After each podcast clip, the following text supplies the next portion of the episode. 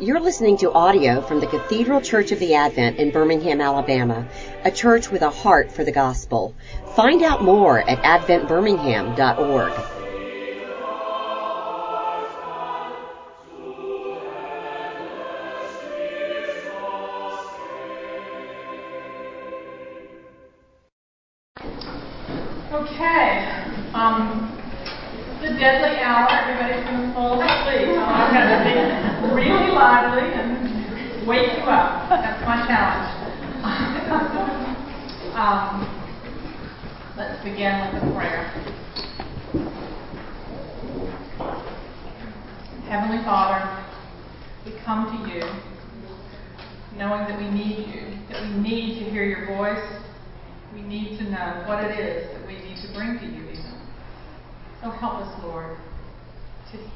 what you have to say about listening to ourselves.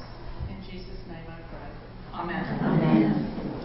Okay, we're going to begin with just a, a short exercise where you're going to close your eyes for a few minutes and hopefully not go to sleep. Um, but one of the ways that I really um, have learned to talk to God, Uh, I mentioned earlier that, that I had a friend who found that talking to Jesus really helped her to picture talking to Jesus. And that was that really sort of brought the barriers down and was very helpful to her. And something that I discovered, and I know some of you have done Bible studies along this line, are the questions that Jesus asked. That they have a way of helping us to know what it is we need to bring to Him and um, to talk to Him about what that is. Um, so we're going to uh, put ourselves into the story of the healing of blind Bartimaeus. So I'll just read it first, and then I'll ask you to close your eyes and picture yourself in this setting. This is Luke's version. This happens to be in three of the Gospels, so it's a very important one, and it's slightly different in each one. As he drew near to Jericho, mean, this is Jesus on the way to Jerusalem. Very important. He's in Jericho, which is the town just before.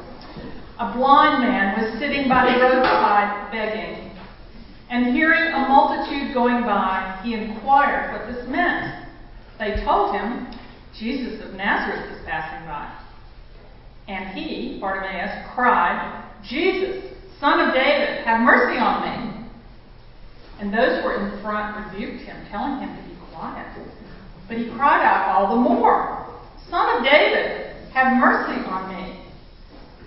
And Jesus stopped and commanded him to be brought to him. And when he came near, Jesus asked him, What do you want me to do for you? He said, Lord, let me receive my sight.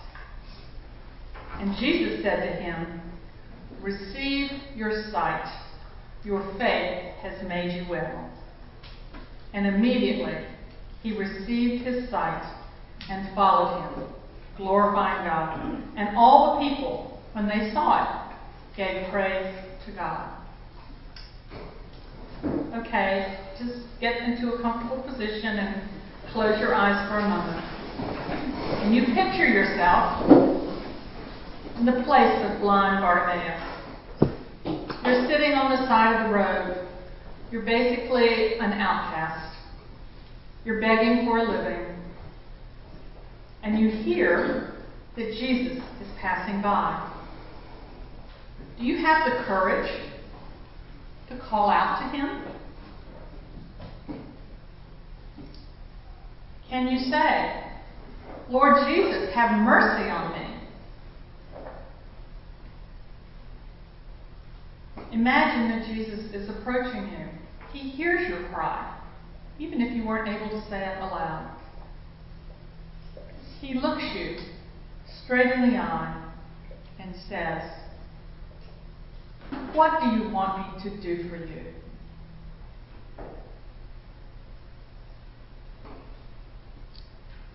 Can you tell him? What do you want him to do for you right here, right now? What is the cry of your heart to Jesus today?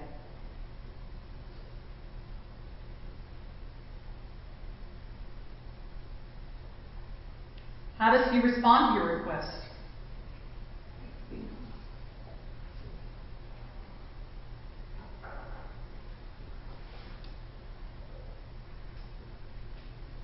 Thank him for stopping, for asking, and for his response. Amen.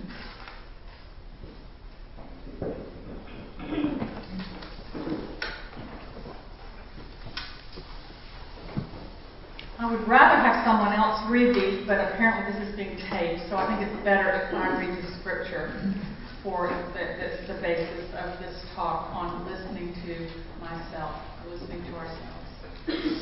From Psalm 51 6, David's great penitential psalm. Behold, thou desirest truth in the inward being. Therefore, teach me wisdom in my, in my secret heart. from John 8. And you will know the truth, and the truth will make you free. And another psalm. Oh, send out thy light and thy truth. Let them lead me. Let them bring me to thy holy hill and to thy dwelling. A lot of emphasis in those on truth the truth in our inward being. What is the truth in my inward being? Well, now this is the third part of listening. It's the part that took me the longest to appreciate. Um, I had a natural resistance to it. I thought, as a Christian, this was this was about self-absorption, you know, navel gazing, that kind of thing. What is what? Why is that important to listen to myself? I could understand listening to others. I could understand listening to God. But what does it mean to listen to myself? I was convicted really through um, the where Jesus says to love the Lord your God with all your heart, mind, and soul, and your neighbor as yourself. What does it mean to love yourself? Did I love myself? Did I really like every part of myself? Did I even know myself? And this led me into um, a kind of journey with God of discovering who I really am, who He's created me to be. It became a matter really of stewardship. There's only one me. There's only one you. And you're the only one who can be that person. He's created you in that way. So it's not an end in itself, listening to yourself. It's not an end in itself. It's, it's you and God. Who has God made you to be? And it's, it's our responsibility, in a way, to know who we are and to be that person.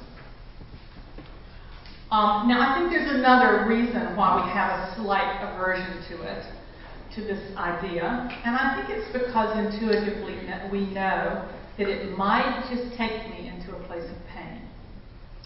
If I get to know myself, my inner being, this is not the first layer. This is down at least to the second layer, maybe even the third. I get to know myself, I might find some things that I don't really want to face. And so um, it might just lead me into, I think there's an aversion to that to a certain extent. Now, Jesus was very clear about a grain of wheat has to fall into the ground and die before it can bear fruit. The, the, the the paradigm of Christian growth, I believe, for the most part, is not about getting better. It's not about improvement. It's really a death resurrection cycle. We die so that we might be raised again. Now, who wants to die? Nobody wants to die. Jane talked last night about aging. What is aging? Just one death after another. it's death of my skin, death of my hair, death of my muscles, death of my hearing, death of my memory, you name it. It's not fun. Nobody likes to die. Nobody wants to die. There's a natural aversion to that. But Paul was very clear in 2 Corinthians about this. That his strength, he says he was given the answer from Jesus. My strength is made perfect in your weakness. And he was denied the removal of the thorn in his flesh for that reason. So if we reject this process because of the pain that's involved, we're denying ourselves that possible resurrection. We're denying ourselves his strength being made perfect in our weakness. Um, as I said earlier, I believe it's more about subtraction than it is about addition. It's not building spiritual muscles, it's dying and dying and dying. To our ideas about ourselves, to what we're able to do or not do, what we can control, what we can't. Dying, death, and resurrection is at the heart of the gospel. Someone has said that God comes to us disguised as reality. so that's what we're going to be talking about a little bit. I think this is really a key in bridging that Romans 7 gap that we talked about. The gap between who I want to be in Christ, who I know He is, who I want to be and long to be, and who I really am. We have, we, we want to live in our heads with this idea but in fact, the key to getting there is the reality we're facing in our lives. So, bridging the gap. To sum, summarize, there's an underlying natural aversion to listening to ourselves, and it really is about having these dirty feet exposed. Yet it is through these very weaknesses that we grow closer to God and even more Christ like. It's counterintuitive, and we resist it, and it's often painful. So, how do I develop this listening attitude toward myself? It's really not that mysterious. God has given us many clues. There are many clues. And the first one, believe it or not, is our bodies. God is an incarnational God. Jesus came and dwelt in the flesh. And our bodies do not lie. In fact, our reactions are registered in our bodies. Science has taught us this. Our reactions to whatever is around us is registered in our bodies, and the brain interprets it. It's not the brain taking it in and then us feeling it. It's the other way around. So the more we can learn to listen to our bodies, the quicker we can get to what's really going on. Um, and it leads to a kind of integration between mind, body, and spirit. Something that, that people in the East have been a little better at than we have. As Christians, we are really happy to stay in our heads. We've got a lot of words and we've got a lot of theology, and it's a very happy place. And, you know, it's an easy place to be. To integrate mind, body, and spirit is much more difficult. But I believe we're being called to do that, and our bodies do not lie. So, just a few examples of how our bodies speak to us. What about tears? I saw some tears this morning.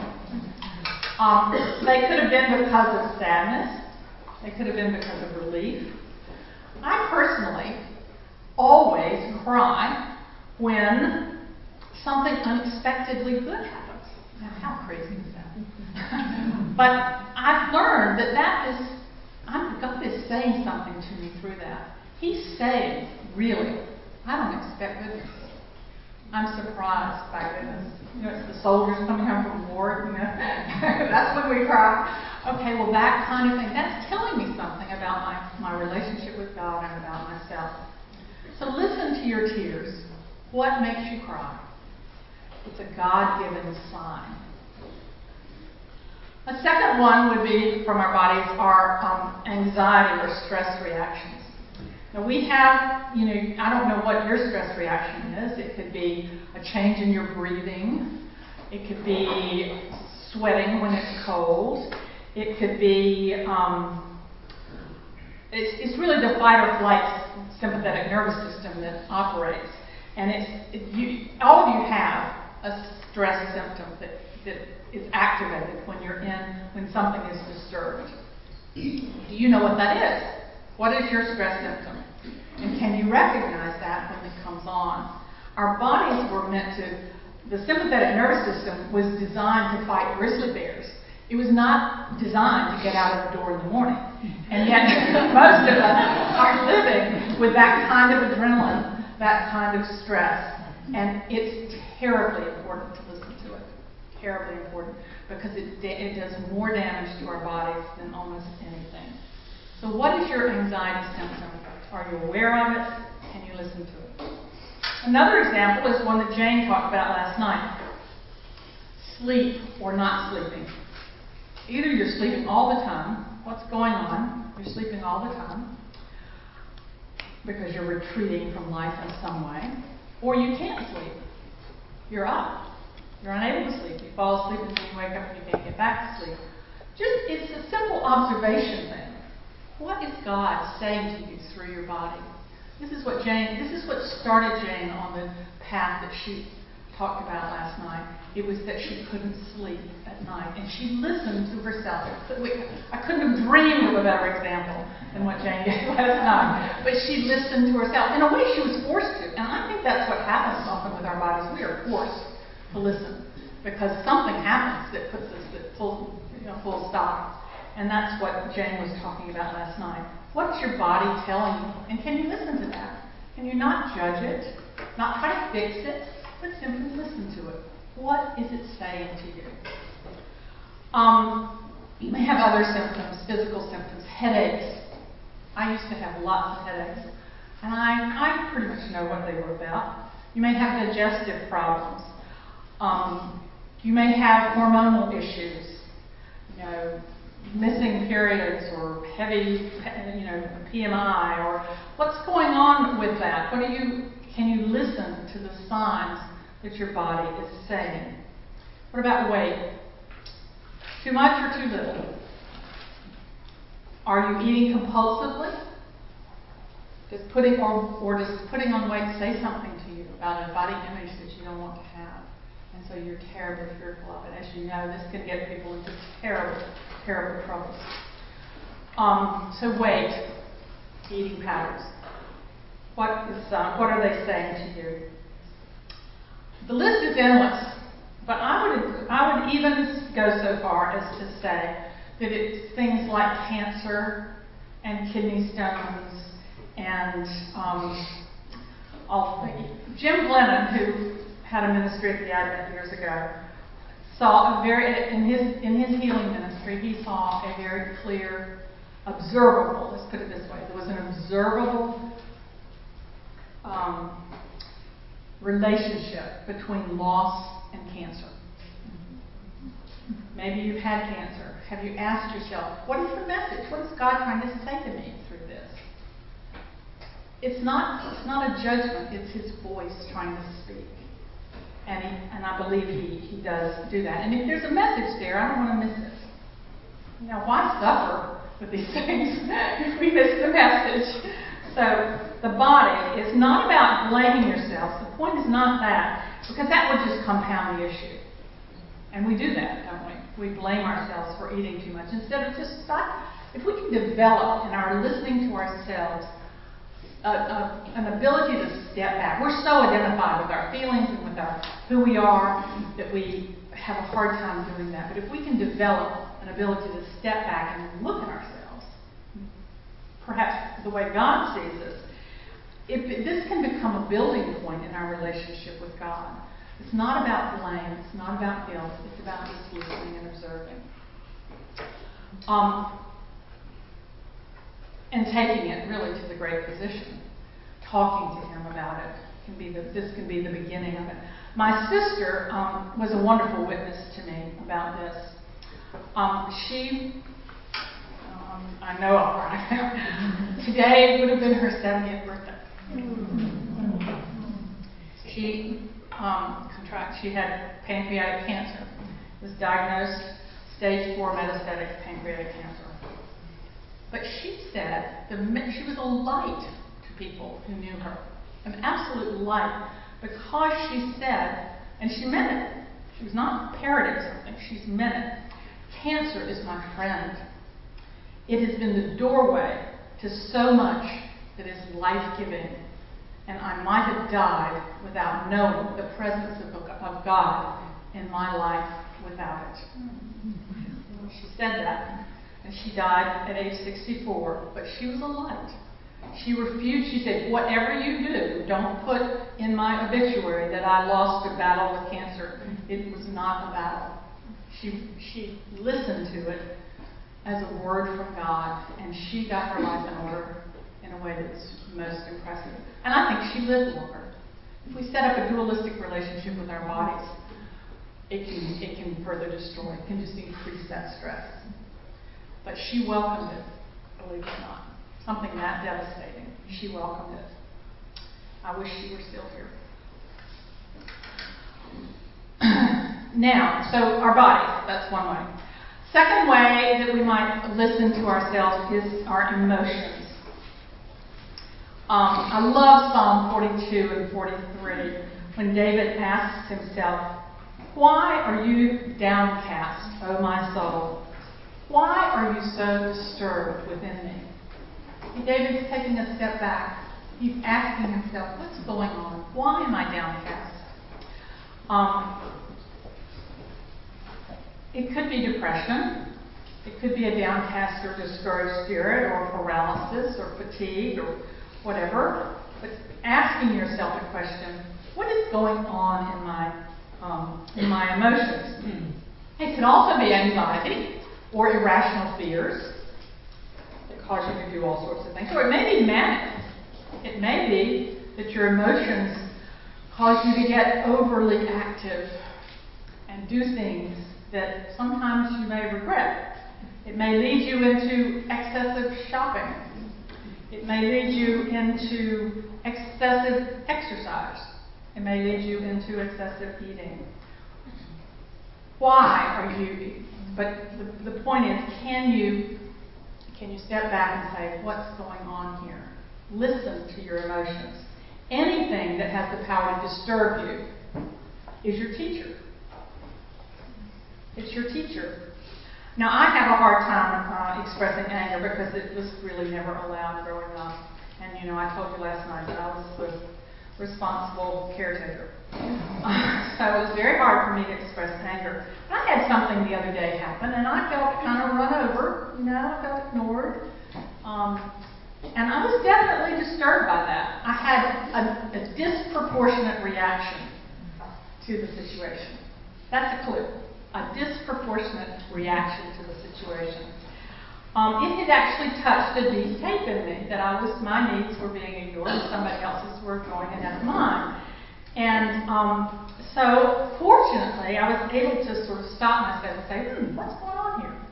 What's am I?" And I, the minute I could name it as anger, as Jane was talking about last night, I could name it. Oh, I'm angry that I was uh, ignored here. Ooh, isn't that nice? It's not fun, but the, almost the minute that I could do that, that became a sort of confession. And it freed me. And I was able to see that the reaction wasn't about the person who had run over me, who had, but nevertheless, it really wasn't so much about her as it was about me and what God was trying to say to me about anger and how just acknowledging it and recognizing it, I was able to see, ah, there it is again. My pattern, my pattern. And it gave me a kind of healthy detachment from it, but also was able to take me to uh, to confess this to God and to um, and to be free of it. Actually, to be free of it.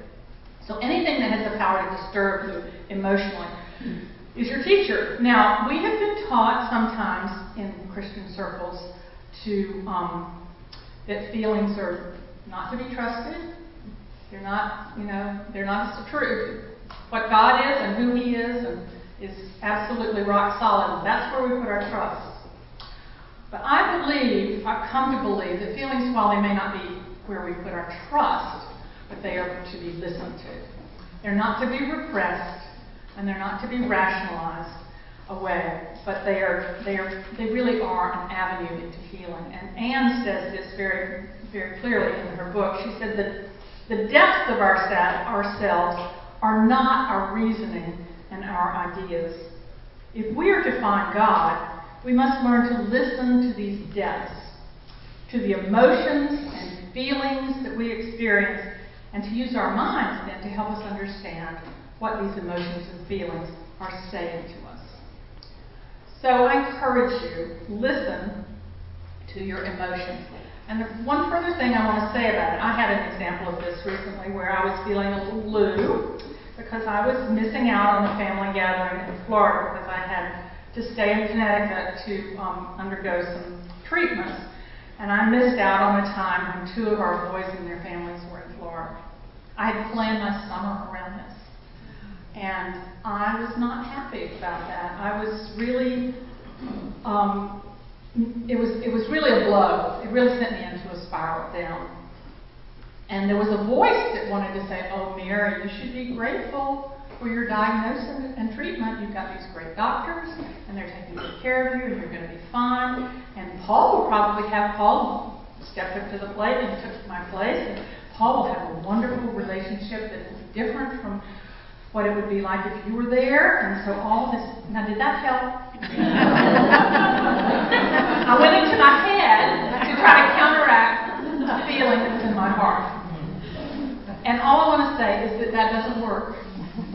It doesn't work. It really just is a form of suppression that will come out as resentment later on. And we tend to do that. I think Christians do this a lot. Oh, God is doing something good here because we don't want to feel we don't want to feel that loss and that that missing out. We don't want to miss that. You know, that that's not fun to feel those feelings. But if we can feel them, it's amazing how going toward them instead of pushing them away has a healing power. Um, there are three maxims that I have learned. I didn't make them up, but I think they're true. You can write them down and see what you think about them. Feel to heal. It's counterintuitive. It's counterintuitive. Everything in us wants to resist that. Feel to heal. The second one is, is part of it. What you resist persists. What you resist persists. And whatever or whoever has the power to disturb you is your teacher. That takes a lot of self care to be able to do that. But it's really true. These are avenues for growth. Repeat that one, please. The last one? Mm-hmm. Whatever or whoever has the power to disturb you is your teacher. You may have somebody in your life. You may have a sibling. You may have a coworker. You may have somebody who really has the power to push your button. That person is your teacher, I hate to tell you. Probably sent from God. Um, and if you resist it, it will persist. If you're able to open up to it, it has a chance of teaching you something important. And it really is amazing how it will dissipate in its power, at least. At least in its power. If you can look back and say, oh, there she did it again. has the power to do that. Okay, those are the first two things listening to our bodies, and secondly, listening to our emotions. Um, two very helpful questions that I learned from Anne Long, long uh, many years ago. What feeds you, and what drains you? You can be sure that if something feeds you, it's got grace in it. And you can almost be sure that if something drains you, leaving you depleted, it's some form of law. You're listening to a should, you're listening to somebody else's expectations, and it has the power to drain you. So ask yourself these are questions, these are just ways of listening to yourself. What feeds you and what drains you? There are a couple of other models that I have found to be helpful. Um, none of this is, you know, these are all metaphors. they're not they're not the whole picture, but they're metaphors that help us into this self-understanding. The model of true self and false self, I think, is another way of saying we're both saints and sinners at the same time. We have a true self. That's the person God has created me to be. That person is full of faith and love and confidence. I have a nickname for her because I didn't know who she was for a long time. I didn't, I didn't, when someone said, "What's your true self look like?" I didn't really know, but I was able to figure out situations in which, and a lot for me, it had a lot to do with my work and my gardening. And there were situations in which I felt confident. I felt creative. I felt myself. I felt, you know, in, in charge in the right way, not not pleasing, whatever. And that was that's my true self. That's part of it. Ask God to show you if you don't know. What is your true self? Who has He created you to be? And then the false self is your defended self. It's your fearful self. It's your competitive self. It's your resentful self. It says, this is how you define the false self. You are what you do, what you have, or what other people think of you. That's your false self, not your true self. You are what you do, you are what you have, or you are what other people think of you. This is just another way of saying saints and sinners. Can you recognize these in yourself? If you're feeling resentful, you can be sure that that's the false self that's been touched. The false self will die at death. It will not go to heaven with you. Your true self will. The false self will die. So anything that has to do with the false self, it could be money, it could be houses, it could be clothes, it could be my body that's falling apart. All those things will not go with me to heaven. So ultimately, they get in the way of who I'm really meant to be. So can you recognize these in yourself? Recognition is really, it's amazing. Recognition is the first step. It leads to confession if you're talking to God about it. Almost always. And that's, that's, the, that's the route to transformation and redemption. Death, resurrection. This is a form of death and resurrection. So the true self and the false self. That's another model. Now, there's another model that I have actually found helpful. You may think I'm nuts, but Anne Long actually introduced me to this. And I had enormous resistance initially, but it's the Enneagram. And the Enneagram is similar to, it's, it's sort of like um, Myers Briggs, but I think it's infinitely better. Because the Enneagram divides personalities, of course, it's, it's not complete, but it divides personalities into nine types. And it's based on what need is driving you. Is it your need to be needed? Is it need, your need to be right? Is it your need to be um, recognized? Is it your need to be to avoid pain? What's going on inside you? So it naturally leads to a kind of confession. And there's a picture as in the Enneagram of what a redeemed self looks like. So it's a, it's a much more consonant with Christianity. And don't look it up on the on the internet unless you look it up in terms of the Christian approach to Enneagram because it can go off in all sorts of weird directions. Weird directions. But the Enneagram, I'll tell you why it's been helpful to me. And I think this is true in general. The better we understand ourselves, the, the better we're able to love and accept ourselves and others. It even helps my husband to love me if I understand myself.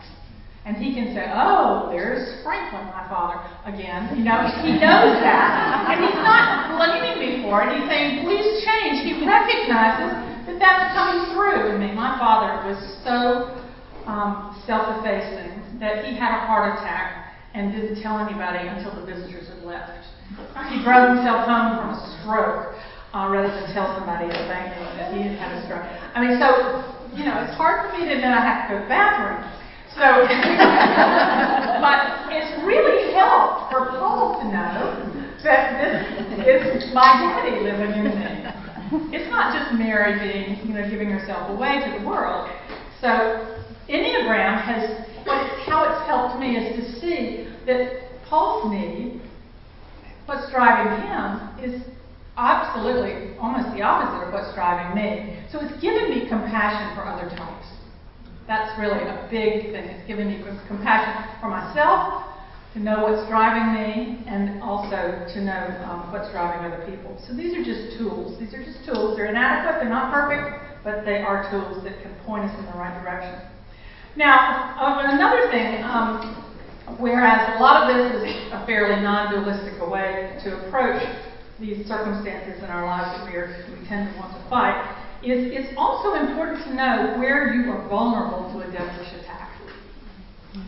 The devil is prowling about and he knows your weaknesses. And the very same weaknesses that can lead you to God are the points of entry for the for, for him to enter as well, often. So, do you know where you're vulnerable to attack? Do you know what, um, where he's um, trying to, where he might be trying to destroy you? Is it things? Is it money? Is it gossip? Is it control? Is it a bad relationship? Is it lust for recognition? How do you recognize a devilish attack? Because that has extra power in it to take you down. That's his goal. Take you down. Lie, cheat, and destroy. That's what he wants to do. We need to know where we're vulnerable to attack. Um, recognition is the first defense. So, in summary, I want to say that listening to myself is the first step in how I grow in understanding and compassion for that gap between who I am and who I know God wants me to be, who He's created me to be. Self understanding is the first step. Jesus said, as we read earlier, the truth shall set you free. This is a way to help me face the truth about myself, the truth in my inner being. The first step to freedom is recognition and telling the truth. Part of the goal of these exercises in truth telling about ourselves is that if we can step outside ourselves, we can begin to get some perspective. If we're identified totally with ourselves and our emotions and our reactions, we will, and especially if we can do it without judgment. It's very hard. We can do it without judgment. We can say things like this Wow, that really caused me to get upset. What was going on there? You do that? Or you can say, I've been spending a lot of money lately. Hmm, look at the credit card bill. Just can't seem to stay away. I wonder what's going on. What's going on with me? Or we can say, every time I'm with her, I come away depressed. What button is she pushing that makes me feel so miserable? Or it could even be the other way around. Boy, that was an encouraging meeting. Surprise, surprise. I was dreading it. Wonder what made it so. Why was it good for me? Wonder if other people felt that way. Or there are things like politics. When someone brings up the election, I want to scream, and can't you see? Are you some kind of idiot? Why does this subject make me lose my cool? What's going on? Why am I, what am I attached to here? And the best, of course, is when we can, if we can get good enough at this, we develop a sense of humor about ourselves. You will know you are free when you have a sense of humor about yourself. Robin has taught me this more than anybody. it's really true. She hooked me again, boy. She's making me. She could turn me into a rug.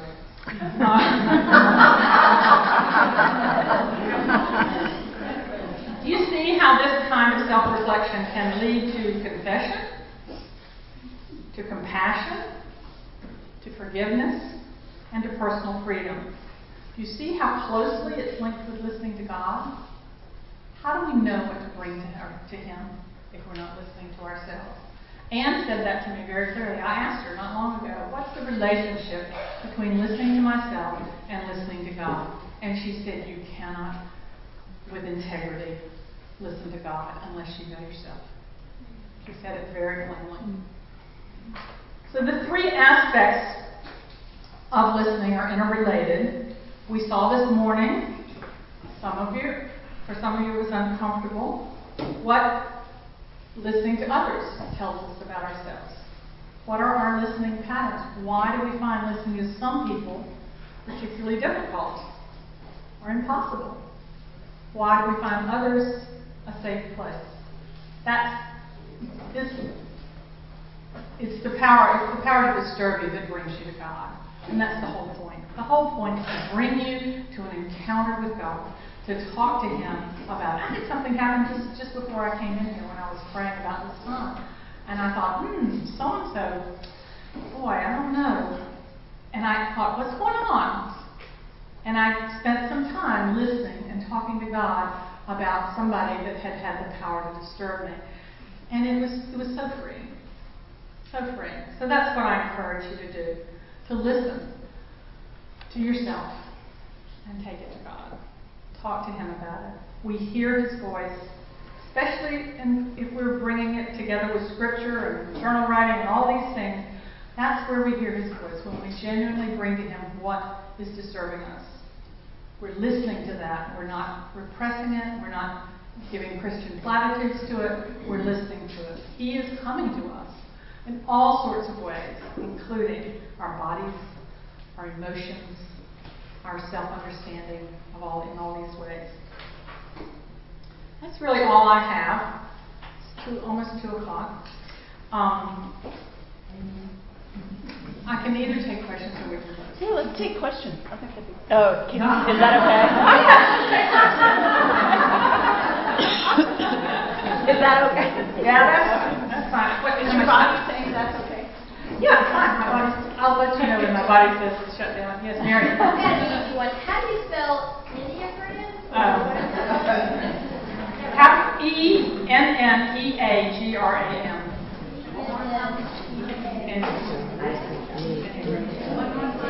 The reason I prefer the Enneagram to Myers Briggs, I feel that Myers Briggs was something where people would say, I'm an introvert and that's the way I am and there's no changing that.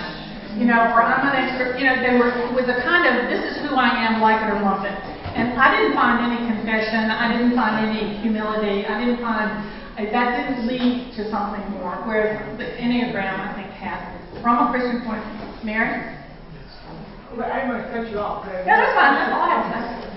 The first night, last night you were talking about the external and internal distractions, and one of the ways you got rid of some of those distractions or other voices was something you called a centering prayer. Can you tell us a little bit more about what a centering prayer is? Well, centering prayer is something that was developed by Thomas Keating, who is a, um, um, a Catholic priest. He was in, he was the abbot of a monastery in um, Massachusetts, near Spencer, Massachusetts. And there was a Buddhist monastery down the road. And people kept stopping at this monastery to ask directions to the Buddhist monastery.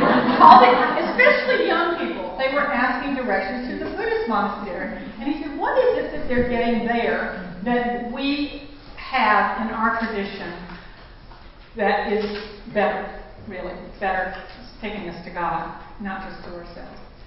And um, the Buddhist goal is to be free, uh, you know, to let go of attachments and stuff. There's, it's a great step. It's a great practical tool. It can be, but it's not a God. And this is, um, and so Thomas Keating, together with the book called The Cloud of Unknowing, written by Merton.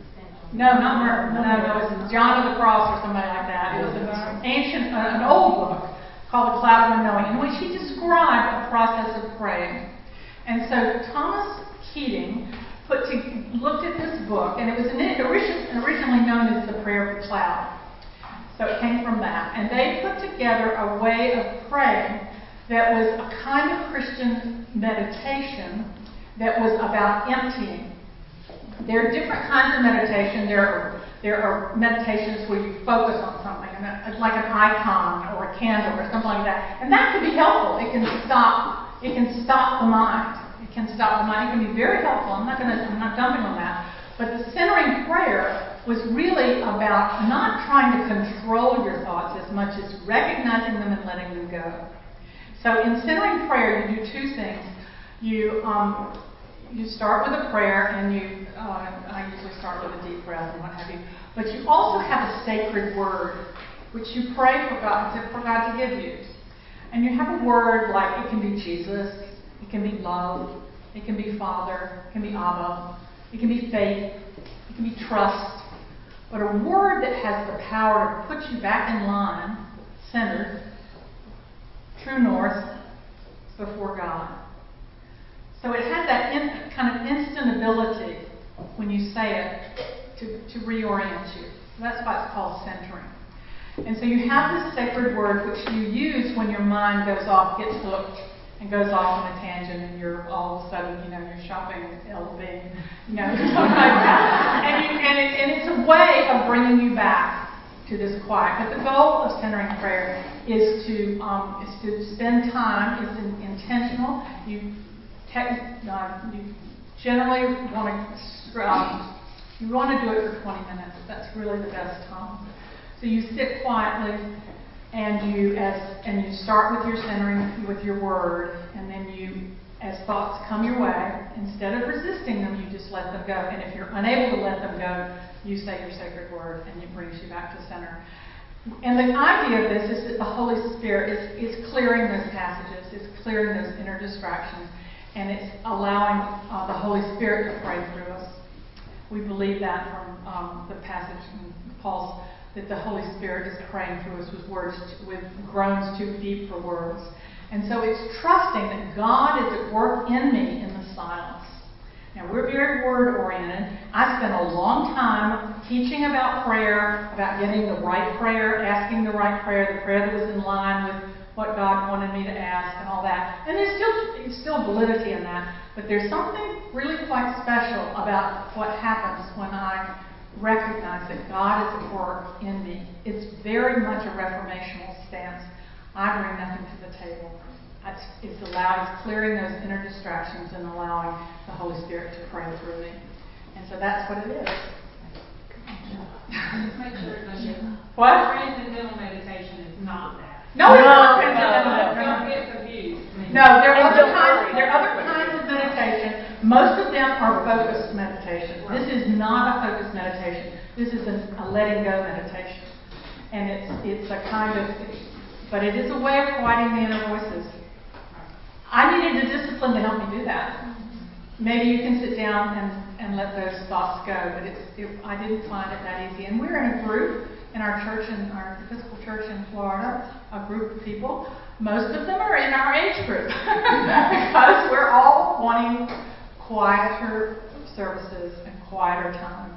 And we sit in the church together, and it is it is really powerful. We sit in the church together for 20 minutes and do centering prayer together. We have a meditation at the beginning, a word. It's always word centered. There's always a word at the beginning, and then we sit in the candlelit silence, and all of us are turning our turning our gaze toward God, and you feel it.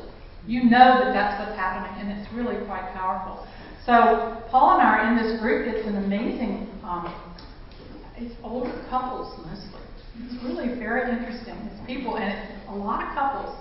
A lot of them. I, you'd be surprised how many men actually find it um, helpful. So, and you know, Paul is always in his head.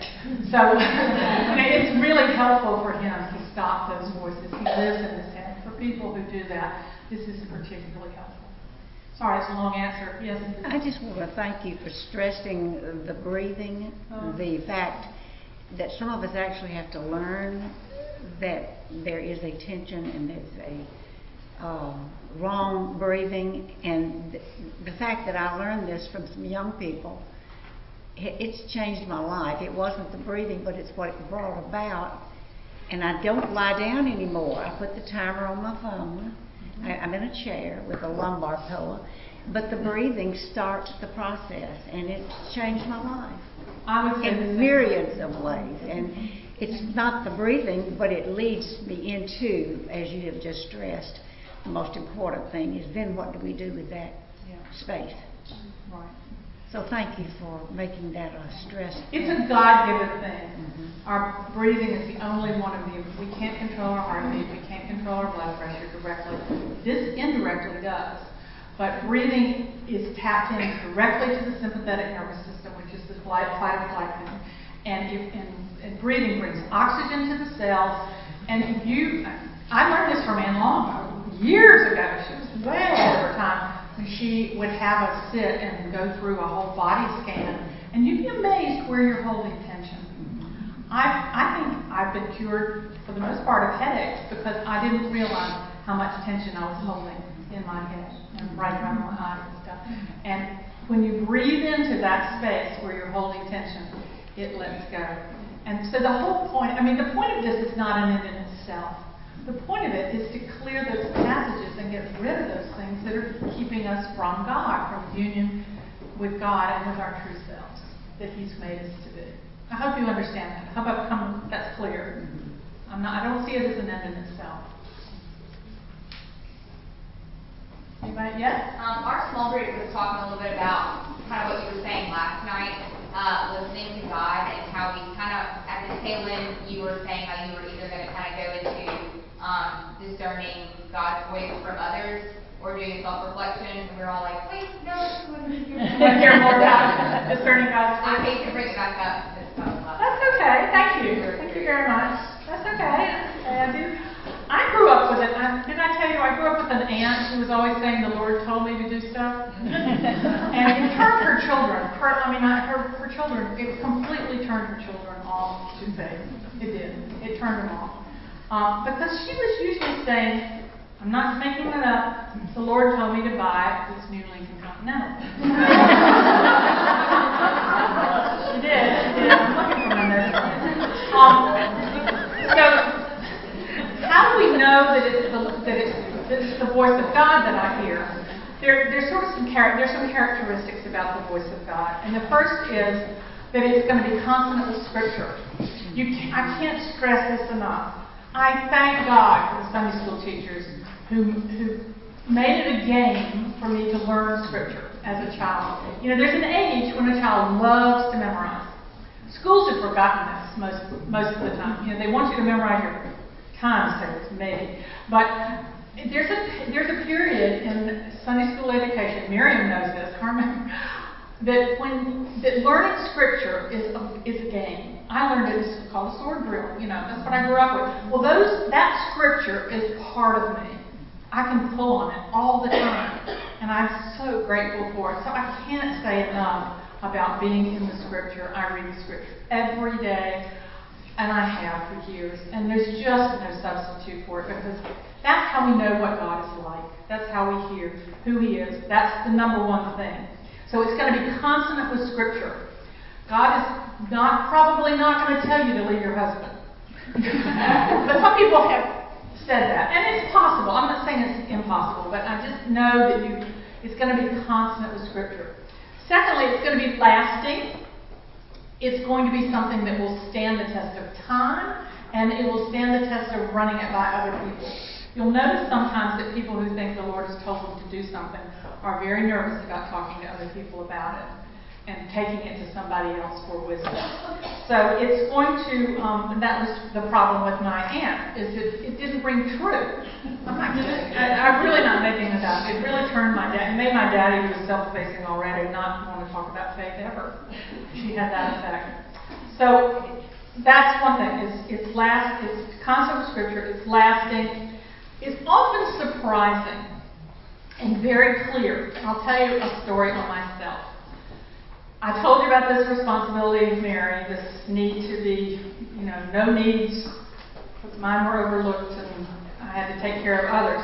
And I'm convinced that God, I really brought this to God in recent years. My whole eight day silent retreat was about that, of trying to turn this around. It's a deep, deep script. It's like a groove that I just revert to. Taking care of others, no needs, that kind of thing.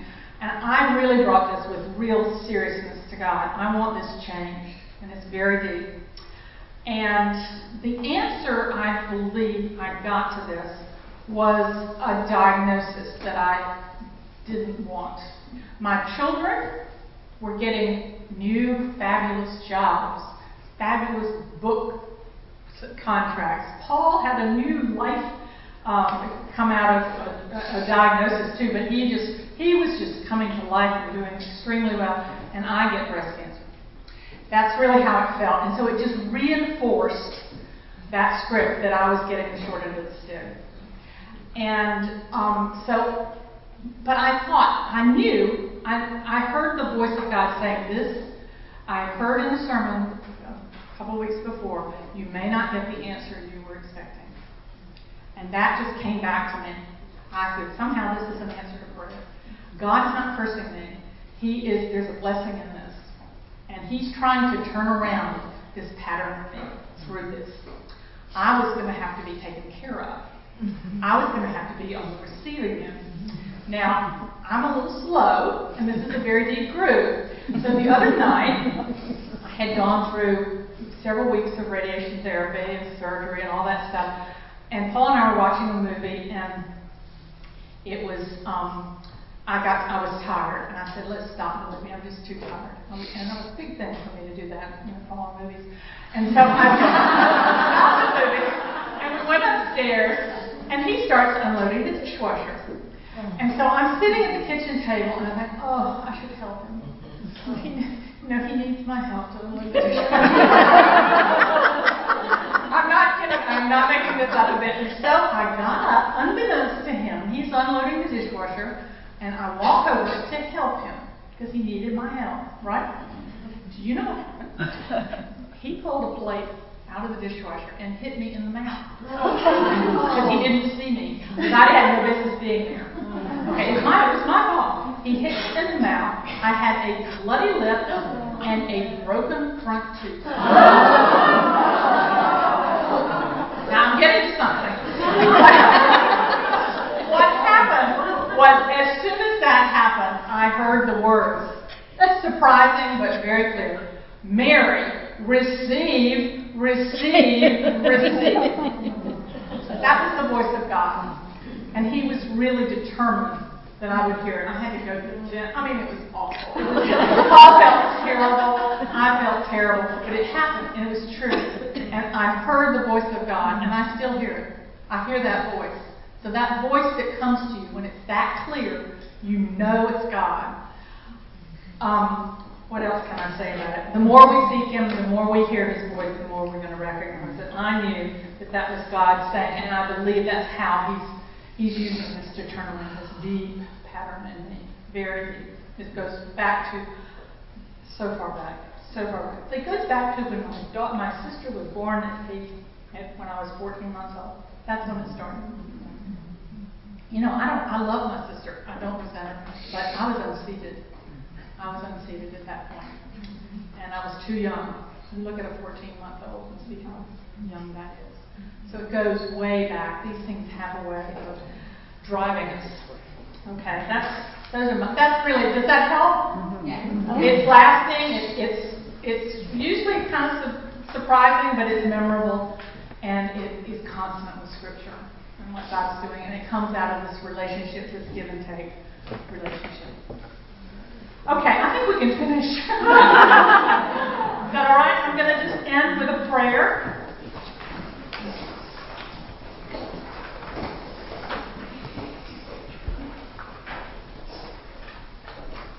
Oh, Lord Jesus, give us hearts that listen, hearts that listen to you in silence, hearts that listen to those we meet, to those in trouble, with your compassion and understanding. Hearts that listen to ourselves and turn us toward you. Give us the wisdom to know when to speak and when to hold our peace. Please forgive us all the times we have failed to listen and so missed the chance to really help. Silence us, Lord, for your name's sake. Amen. Amen.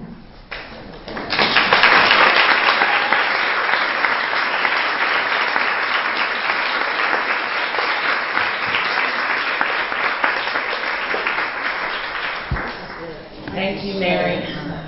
How wonderful. What a feast we've enjoyed so far this weekend. And the feast continues. Mary hopefully will be able to get some rest now and retreat with us and enjoy. Um, we still have stuff going on this evening. We're going to have a time of free time right now. If you've signed up for a prayer um, appointment, there will be appointments listed in the back. Um, and I just want to take a moment while we're all here to say thank you. So if you could join me in thanking Emily Pruitt, Sister Clapp, and Lida Burnett, who have fed us all so well.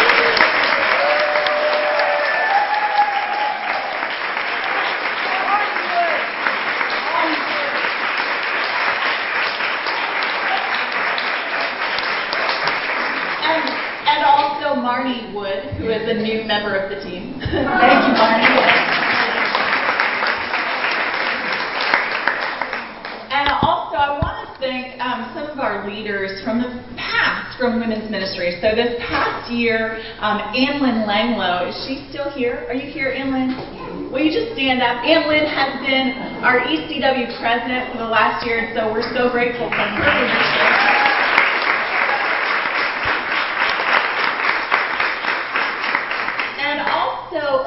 And also, Elizabeth Charmin has not is not here this weekend, but maybe she'll be here in the fall at our luncheon. She's been unable to be at the retreat for the last few years. She used to run this whole retreat by herself. Mm-hmm. And so the team in the kitchen is saying, wait a second, Elizabeth did that, and that, and that, and that for all these people, all these years. And that's true. And she also has been so wonderful throughout the year as well, leading so many other different events, making it possible for so many of us to come and receive from the Lord through speakers, through um, Christ in the Christmas Crunch, through all of the coffees that have ever been. And so um, she is in a wonderful season where the Lord is doing new and different things in her life. And so um, one of the things, so thank her when you see her for all of her love and service. Um, and then also, I wanted this time, I wanted to just let you know that some things are changing in the way we do women's ministry. Um, as you can see, if any of you are familiar with the vine and trellis language, the trellis is the structure that supports the growth of um, spiritual fruit, whether that's the spiritual growth inward, according to Galatians, that fruit of the Spirit that the Lord cultivates in us, or also the multiplication of disciples, as many more come to know the Lord Jesus Christ and grow in depth of faith and trust in Him. That is the vine. That's the fruit that's being um, that God is doing in our lives, and that's even visible. I love thinking about that fruit, even just being visible in people, in bodies in space. This right here, this is like a vine. All of these beautiful hearts gathered right here in this room.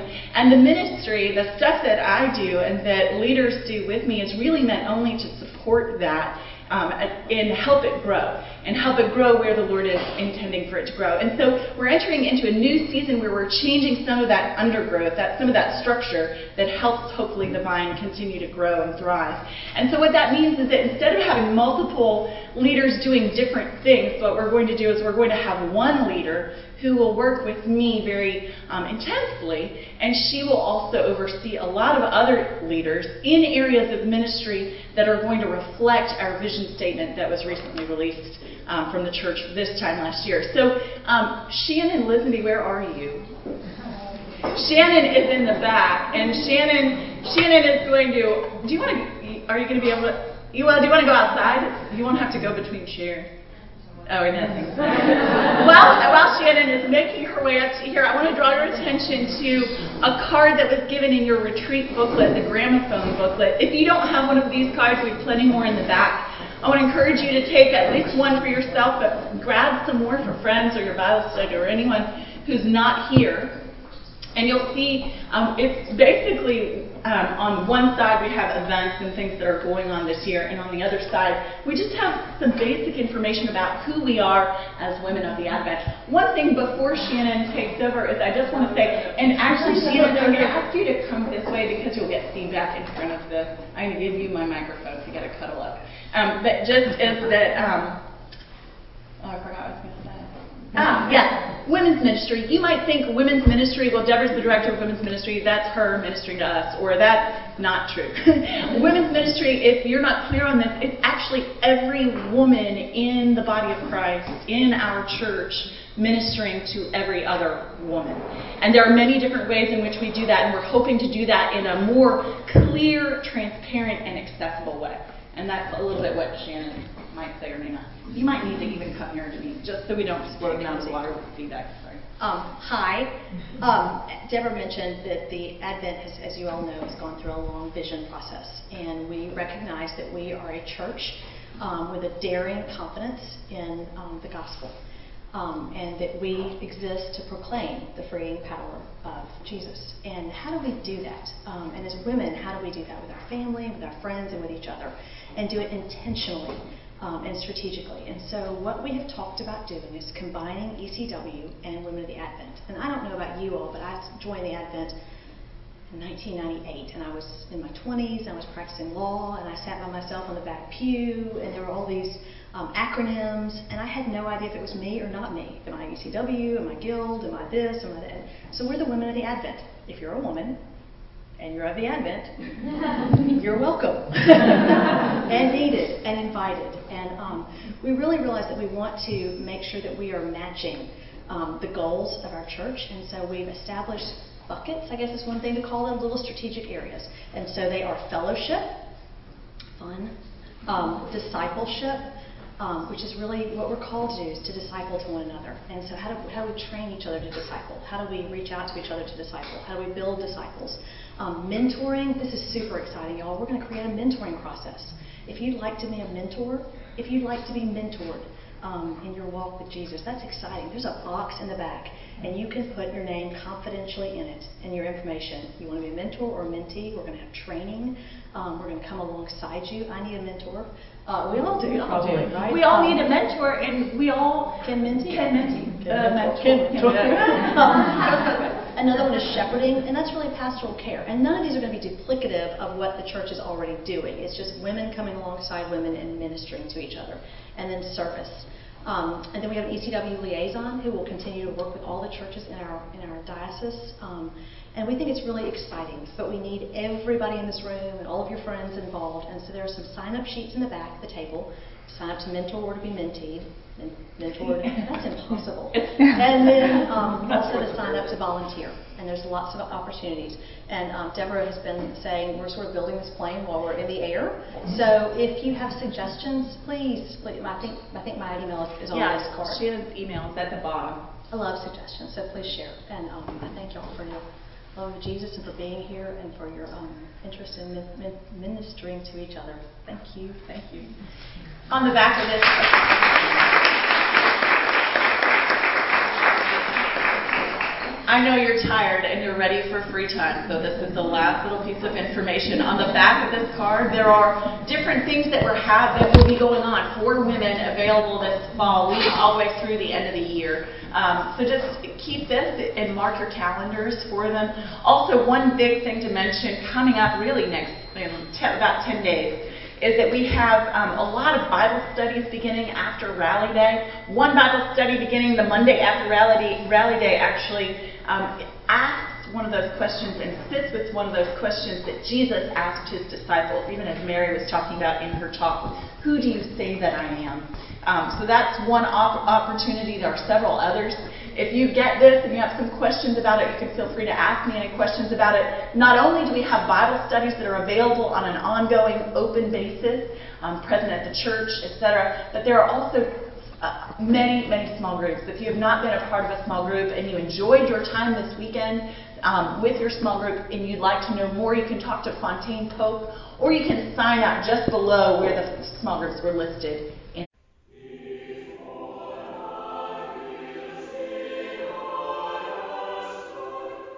You've been listening to audio from the Cathedral Church of the Advent. If you live in Birmingham or find yourself visiting, we hope you'll join us at one of our Sunday services.